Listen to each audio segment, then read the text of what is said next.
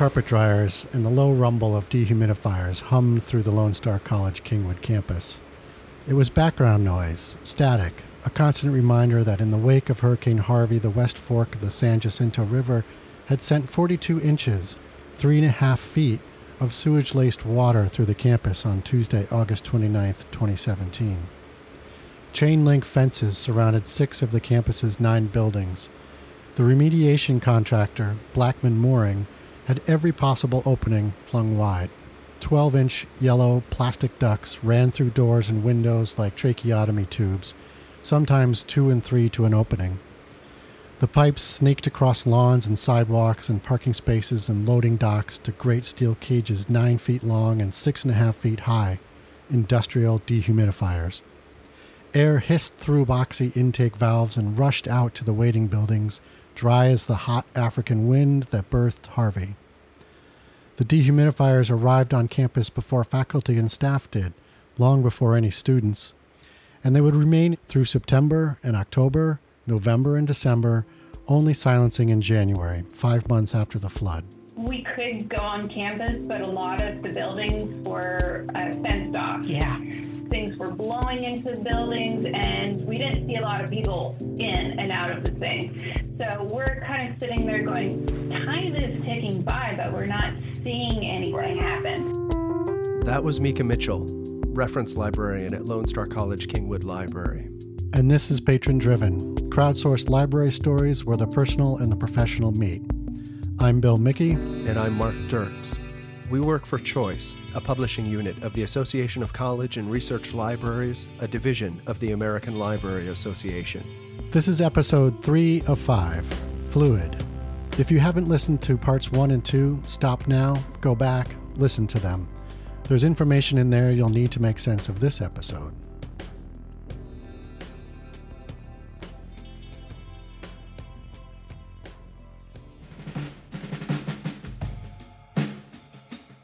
Part one, Drowned Books.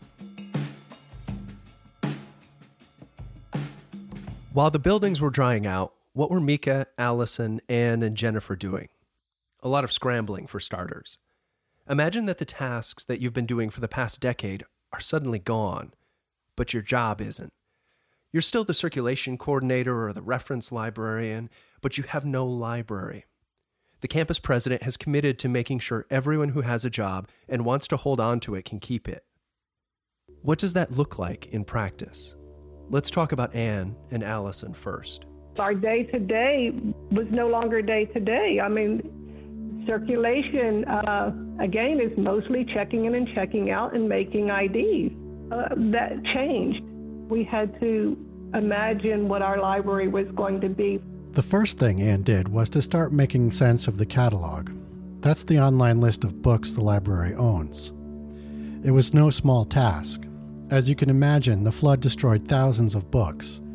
And as days turned into one week and then two, Anne and the circulation assistants began the process of preparing records for removal from the catalog. The plan was to get the catalog ready for Library Technical Services, L T S, to do a batch removal of all the destroyed books in December of twenty seventeen. In the Harvey recovery timeline Anne sent us, the, the entry for September twelfth, twenty seventeen provides a bit of information about how they prepared the catalog records for removal.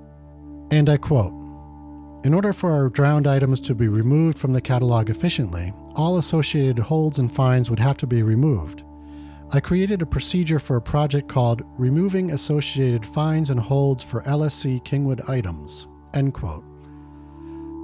You can see that in some ways, Anne is a literalist. The entry continues.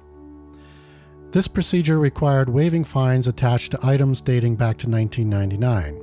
For example, one item such as an algebra book could have been checked out hundreds of times over the years, with fifty-six patrons returning the book late without paying their fine and eight holds still on the item," end quote. If we remember back in episode one, the library held around forty thousand books. When the circulation department started this project, they were shooting to finish it by December twenty seventeen. But Anne's Harvey recovery timeline notes that they wouldn't finish the bulk of the project until January of twenty eighteen, and she would wrap up the special cases on February first of that year. That's five full months of work. On Thursday, September twenty-first, two thousand seventeen, Anne and Allison went to what I like to think of as the Lone Star College's library home base. That's, you guessed it, Library Technical Services. L T S is really the central hub that connects all of the Lone Star College campus libraries. It's located in University Park, the Lone Star College system's main administrative office. It's about thirty minutes from the Kingwood campus. L T S facilitates the interlibrary loan we talked about in episode one. They're also responsible for cataloging and administrating library technologies. All the books and magazines that the campus libraries purchase go through L T S before making their way out to the campuses. In ways, L T S is part Amazon warehouse and part library Uber brain.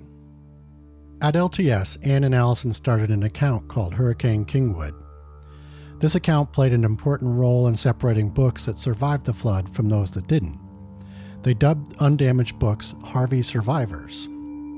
Because the Kingwood Library was closed, students and faculty would return books they had checked out from Kingwood to other locations, like North Harris or Montgomery. When those libraries checked the books in, they would get tagged and sent to L T S for safekeeping. It's here that Anne did a clever thing. She got a blue library card and labeled it Hurricane Kingwood. She left it at L T S so the workers there could check out Kingwood books that arrived there. Here's why she did that. Imagine you're a circulation worker and a patron drops a book in the book return. You pull it out and notice the pages are torn or the book's water damaged or otherwise brutalized beyond repair. That's when you would order a new copy or whatever it is that your library requires, and you would remove it from the catalog. Basically, there isn't a scenario in the normal course of operations where you would remove checked-out books. So then, why the library card? Because Anne needed to keep the books that were coming back to L T S from other Lone Star libraries separate from the books that needed to be removed from the catalog. Now, if you're holding the physical book, it's pretty easy to tell you don't need to remove it. But if you're working in just the online catalog, one book seems pretty much like any other book. You don't have any way to tell if it's a Harvey survivor or not, unless it's checked out to the Hurricane Kingwood account. Then you know the book is a Harvey survivor. See? Totally ingenious.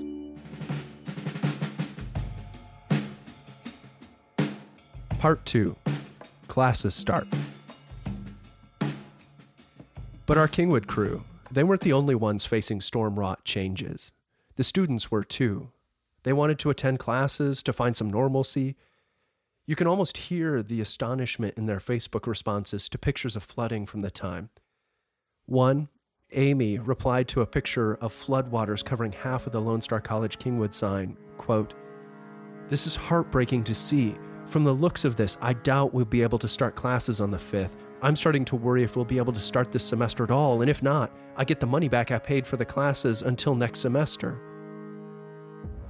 End quote. Her concern is understandable, and it also highlights why it is so important for the campus to get up and running as soon as possible. Students were worried. They'd been promised an education, and they expected to get one, regardless of whether or not the campus had flooded. It's really understandable. Taylor shared this story on Facebook. "Jared and I, students, and we work in creative services, live out in Crosby on Lake Houston. Long story short, since we were seeing rising water levels in our backyard that we nor his family had ever seen at that house before, it's an older house, been in his family for a few generations, we chose to take our most valuable possessions and head northeast to Porter, where my parents live. With road closures and high water areas, we're sitting on an island at the moment, but we're safe and dry. Now, we're just waiting for a path to clear so we can head back to our house and assess any damage it may have."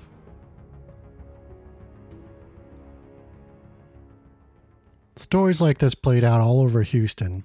More than two million stories, one for every person living there at the time, and every single story unique. We left Anne and Allison at L T S with a new Hurricane Harvey account on September twenty-first. Classes started back up on September twenty-fifth. So, how did they do it? How did Kingwood start classes back up? What did it take for Jennifer and Mika? For Jennifer, Harvey had an immediate and radical impact on her day-to-day.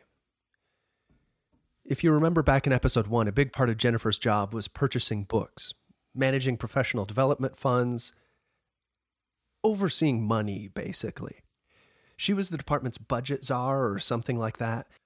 Now, there was no collection, and worse, the Lone Star College instituted a spending freeze for the Kingwood campus. So, what did she do?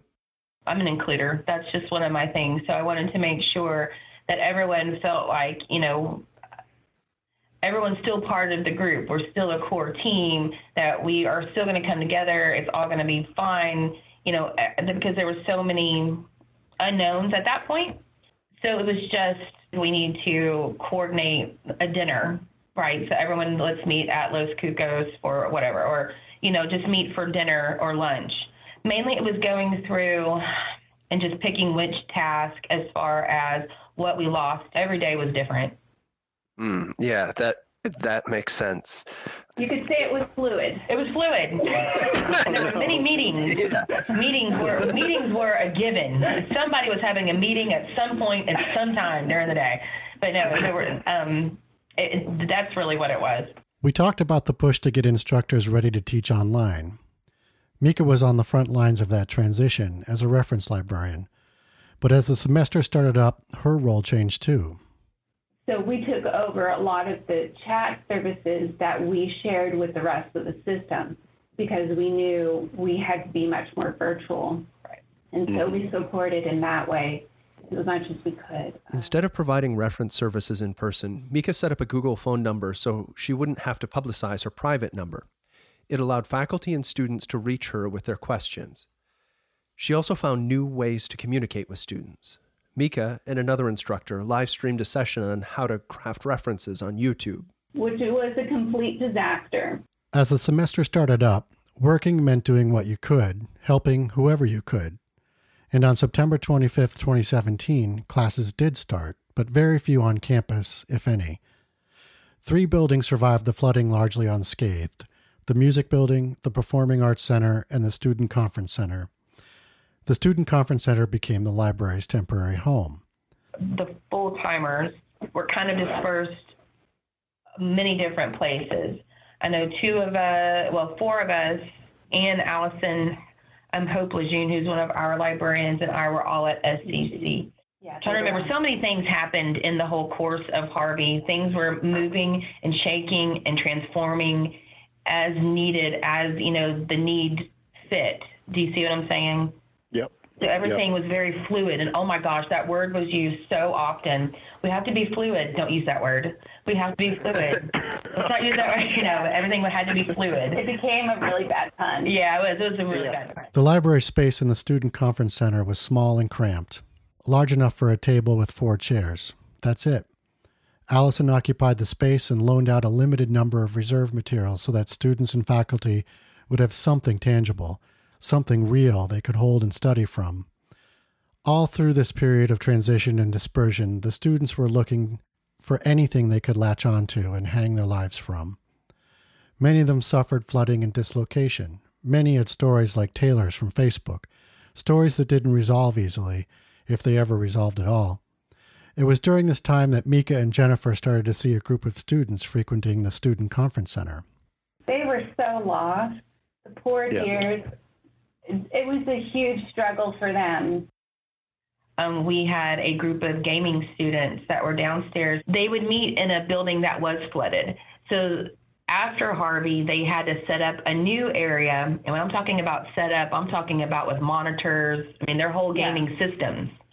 They would set them up in the S E C building downstairs, and they would meet there every single day. And they'd be there for hours. hours. And they pack up and take their, their T V, their monitors, and, their, and their gaming systems, and they would go wherever it was that they were to go. But every day, every day when there were hardly any students on campus during that fall, that fall semester right after Harvey, they were there every day for hours. So, I mean, that just showed that they needed they needed something normal. So, so that yeah. was something that they did normally. They needed to continue that normality. Yeah. During the first week of classes, Allison got a sort of Frankenstein I D machine. The camera and flashbulbs came from the Kingwood machine that had been in the drowned library. the big boxy part that prints the I D came from another campus. Nobody really wanted to touch the camera and the flashbulbs at first. They knew they had been through the flood. Black water had sat for a week beneath that camera. It had been in the same room as that sewage-laced water, while the temperature in Houston crept into the nineties and above. And besides, there wasn't any room in the temporary library to set up a background screen and the lights for photographing I Ds. So they talked with the bookstore manager. The bookstore was also located in the Student Conference Center, and she cleared out one of her storefront windows so Anne and Allison could set up there. That storefront window isn't like a big department store window. Think more of like a tiny mall store window where you might see one or two mannequins modeling sweaters or something. Anne and Allison set up the I D machine on a little wooden table no more than two feet wide. They powered on the camera and the printer, and when they fired up the flashbulbs for the first time, they exploded in a burst of light and glass. We had to, um, we didn't have uh, the backdrop screen, so uh, we created one using the project board Uh, that people use.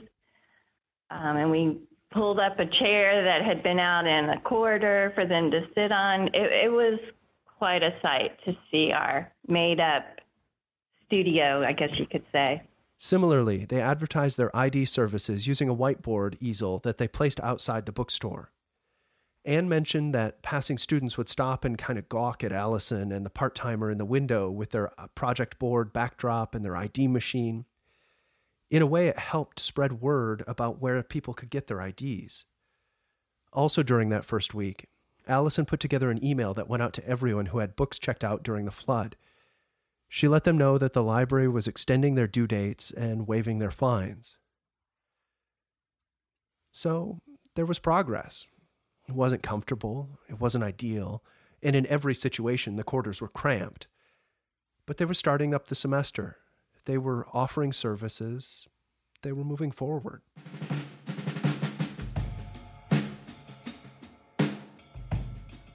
Part three, Subterranean Homesick. Elsewhere, in the Fitness Center, or F T C, the campus was making a different sort of progress. As the remediation contractor decontaminated items, they brought them back. Items from the health sciences building and from classroom buildings, from everywhere that flooded. From the library, Mika described seeing pictures of the contractors air-drying books in an attempt to salvage them. They packed books into boxes and carried them into the F T C. Part of Jennifer's job was to sift through those boxes. But the fitness center hadn't escaped totally unscathed. The carpet was ruined, so the remediation contractor pulled it up. Gray concrete was hard underfoot. White-painted cinder block walls cheered not a soul. Jennifer and the library director, Anthony, wound their way through the building to what looked like a massive storage closet. A grid of aluminum crisscrossed the ceiling where the contractor had removed the drop tiles. Exposed electrical wires wove to and from fixtures. Fluorescent lights glared down out of gray and shadow. A folding table stood outside the room. A few markers littered its surface, along with a box of latex gloves and face masks. Jennifer pulled a mask over her nose and mouth and snugged it into place before entering. Cardboard boxes lined the walls two layers deep. Each one contained dozens of books. Jennifer and Anthony carried a box from the room, laid it on the table, and pulled book after book from it, looking for any they could salvage. The Federal Emergency Management Agency, FEMA, required them to salvage anything they could. But the books had sweltered in sewage water for days. How could they loan them to students and faculty in good conscience when they wouldn't touch them without protective gear? They couldn't, but they had to account for each one they rejected. Jennifer and Anthony spent hours, days, weeks examining books and turning them away. Throughout the F T C, there were spaces labeled for the various buildings that had drowned. Library, Classroom Building A, Classroom Building B, and then underneath it, a pile of stuff. Boxes of random office supplies, pencils and pens and notebooks. As things were recovered, they found their way to the gym. Employees wandered through, sifting, hoping their stuff survived. Mika told us about a political science professor who lost thirty years of memorabilia in political research. He was not alone. whole careers disappeared into the floodwaters, an item here and there surfacing in the gymnasium. Uh, they set it up in the gym, um, in our gymnasium, which was damaged, um, but it was um, not, it was, we were able to go into that building beforehand, and they had set up a, um, a retrieval station. So at certain times, certain people could come, you know, a group of certain people could come and retrieve their stuff. And it was really great to see people pick up their items. There were boxes that just had a bunch of wrapping paper with moldy Post-its. Yeah, it, it was it was a crazy it was a it was a crazy time. Yeah. Um, that was just a really emotional time. Was the retrieval of items. You don't know what you keep in your office. I mean, really take a look around at what you have in your office, and you don't realize everything that is you that is in your office until it's all gone. And for that, that has changed me forever. In my office right now, even though it's brand new and we sit up higher, I do not keep I will not keep anything personal in here. Won't do it. No pictures. And the people who worked in the library lost as much as anyone else. One librarian had loaned a doll collection to the library, dolls that represented cultures and places all over the world. They were in a glass case, but she didn't get even one of them back. So that was a huge emotional time because people lost a lot of stuff. Um, the library was one of the fit places where none of us got anything back. Right. And uh, I'm, I'm choking up about that. Jennifer lost everything in her office. For me personally, well, it was, it was pictures. I mean, personal pictures. I know that I had a dean before she, um, before we got our new director. She retired, and when she retired, she left some um, original prints on my desk of my favorite artists. And so I had put those on the wall. I lost all of those. I mean, I don't know. It was just, it was just my stuff. It was my stuff. I had, I had a Time magazine that was that I have a degree in science and criminal justice, and I had a Time magazine that was, I guess, a limited edition. I don't know. My mother bought it for me with all um, serial killers, and so that was sitting on, you know, one of my tables that I bought with my personal money. And it, it's just, it's just the heartstrings that are connected to it. It hurts. Mika fared a little better. So, so I got all my um, my travel photos that I had hanging up on the wall, and they were all framed. I wasn't expecting it, and they were just like IKEA frames or whatnot. But it, it people enjoyed looking at them. The thing that still today pulls at my heartstrings was, um, mm. yep. Um, My friend gave me glass blown balls in the shape of trees inside, and it represented family and friendship and all sorts of stuff. I had them hanging from my ceiling. I lost those. Jennifer's prints, her table, her serial killer magazine, Mika's glass balls, none of them surfaced from the floodwaters. Despite the loss, there were students and faculty to help. There were a thousand other tasks. And proximity can breed closeness, as can shared stress. Jennifer and Anthony spent hours in the F T C. Mika and another librarian, Hope, shared a space in the Lone Star College Kingwood Satellite Center, M C I D. They had a little table together. Anne and Allison were off on adventures at University Park.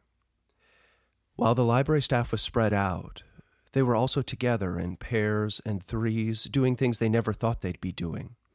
I know when I get the opportunity to spend a little unexpected time with a colleague, whether it's during the long wind down at a holiday party or just chatting in the break room, those are the moments that connect us. And the Kingwood crew, they were connecting. As we've said, the library contained almost forty thousand items, mostly books. And Anne had devised a process for prepping their records for the L T S batch withdrawal scheduled for December twenty seventeen. All throughout October, Anne and Allison and the other part-time circulation workers followed the procedure for every one of the missing books. To give you a sense of what that process was like for the circulation team, I'm going to walk you through what it took to prep one record for batch removal. If you're one of those weak need over details people, feel free to skip ahead a minute or two, but if you're kind of a details nerd like me, get ready to dive in. So here's the process to remove one record. Step one, open the item record in the catalog. Step two, check for fines. Does the item have a fine? Wait, wait, wait, wait. Are you really going to walk us through every step of this process? Yes, Bill. Yes, I am. Why in the hell would you do that? Because, Bill, it's important. Part of what I started to glimpse as I reported this part of the story was the rigor the circulation team had to bring to their tasks, despite the immensity of the job and the tedium of each part of it. I think once people see exactly what goes into clearing the fines and holds from a single book, it'll help listeners appreciate what Anne and Allison and their team accomplished. Really? Yes, I do. But like I said, if we've got some weak-kneed listeners out there, Nah, they can skip ahead a minute or two. No hard feelings. So, the circulation assistant would check for fines. Does the item have a fine? Yes or no. If no, proceed to check for holds. If the item does have a fine, verify that it's a fine from the Kingwood campus. If not, don't remove the fine and proceed to check for holds. If it is a fine from the Kingwood campus, proceed to the steps necessary to remove a fine. To remove a fine. First, navigate out of the catalog and find the student's master record.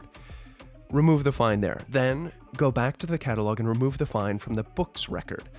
Note that this is different from the student record where you just remove the fine. So, that's a total of two places where the fine needs to be removed. Repeat this process for each fine associated with a given book until every Kingwood student's record is clear and all of the fines have been removed from the book. Remember that algebra book Anne mentioned? fifty-six patrons who never paid their fines. To continue, once all of the fines have been removed from the book, you need to make sure there aren't any holds on it. If there aren't any holds, then it's ready to be taken out of the catalog. If there is a hold on the book, then you need to determine whether the hold is a Kingwood hold or a hold from some other campus. If the hold is from another campus, then you need to make sure the book is at some other campus and wasn't destroyed in the flood.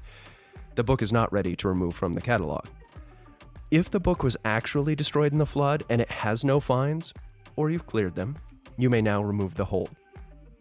If the book is clear of fines, or you have removed them, and it is clear of holds, or you've cleared them, then the record is ready for batch removal. Whew!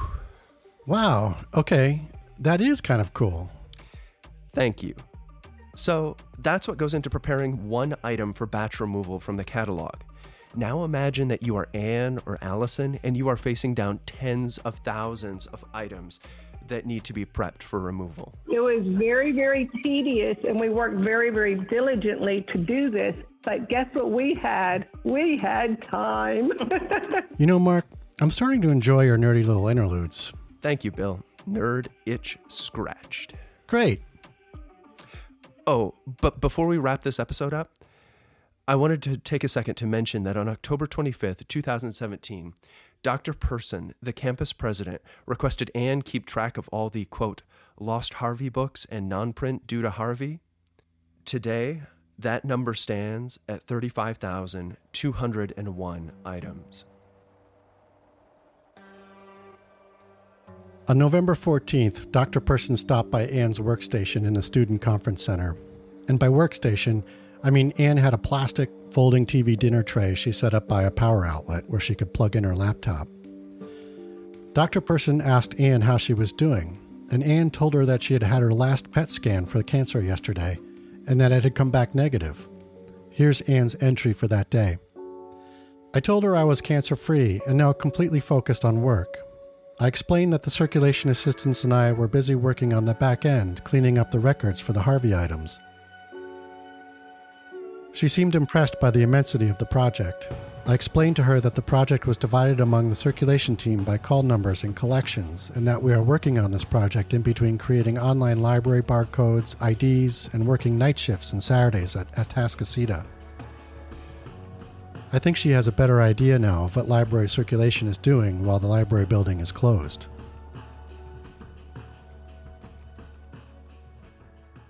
Jennifer and Mika also had a task very much like Anne and Allison's record-clearing job. Mika and Jennifer inventoried everything that wasn't a book that had been lost in the library. You see, FEMA... whose job most people misunderstand, but I can see by the way you're looking at me, Bill, I've already used up my nerd token for today, so go look it up. Thank Odin for Wikipedia! Uh, okay, so... FEMA requires what's called a content inventory list. That's a not particularly fancy name for a list of all the stuff that was lost. All the Post-its, the paper trays, the fish tanks and tables and computers, everything in the library that was destroyed, swept away, or otherwise rendered unusable by the flood. So um, every every department and division across the campus, we would have to come up with a content inventory list. That is everything on campus that we had before Harvey that we lost. Everything. So if we had fifteen chairs, we would have to go look at what a comparable item was to those fifteen computer chairs, get the get the item, get the cost, and where it was located. So when you're talking about six buildings across the campus, you know, the library was a huge, you know, huge building. Um, I had to go through. Mika also helped me. We went through and we thought of every item that was in the library, from a um, from artwork on the wall to a globe, you know, a, a stand globe, to chairs, to desks, to storage, you know, cabinets, everything, and then go through, find a comparable or find that exact um, item, and then how much it would be worth. Jennifer and Mika were responsible for creating that list. They spent a marathon meeting brainstorming as much as they could, and then Jennifer kept adding to the list day after day. Departments compiled lists like these all over campus, and as Mika watched them deal with their losses, as she talked to faculty who were navigating the process, an idea started to form in her mind. The library crew knew that the classroom spaces were the administration's top priority, and that the library was low on the list of to-dos. But seeing the opportunity that delay gave them to plan, that was Mika's insight. Who knew how long it would be until the library would be updated again? By mid-February or the beginning of March at the latest, the idea of what she would ultimately call the vision book began to take shape in Mika's mind. The old library had housed a lot of books that students seldom took off the shelves. There weren't enough plugs to power all the devices students brought in. The carpet was shabby. But what if they dreamed a little bigger than the new carpet and more power outlets? What if they developed a plan not just to rebuild the library, but to reimagine it as something new? Next time on Patron Driven, Episode four, Vision Tours. So the vision book was actually the brainchild of Mika, which I think was like the greatest thing ever. Mm-hmm. She came to us and she was like, let's start, let's put a vision book together. That way when we go before the architects, because we knew that the other divisions and they were um, seeing the architects at that point. She said, let's do it. So that way we're ready. And we were like, that is a fantastic idea. And that's when we started going to the different locations, um, the different campuses, college campuses, both university and, and um, community colleges across, you know, Houston. Patron Driven is a Choice podcast. Choice is a publishing unit of the Association of College and Research Libraries, a division of the American Library Association. Huge thanks to Allison Huffey, Anne McGittigan, Jennifer Martinez, and Mika Mitchell, without whom we would not have known about or been able to produce this series, and a shout out to the Lone Star College system and the Kingwood campus in particular. I wrote this episode. Sabrina Kofer and Bill Mickey provided invaluable developmental edits, and Sabrina Kofer provided audio engineering assistance. I produced and engineered the episode.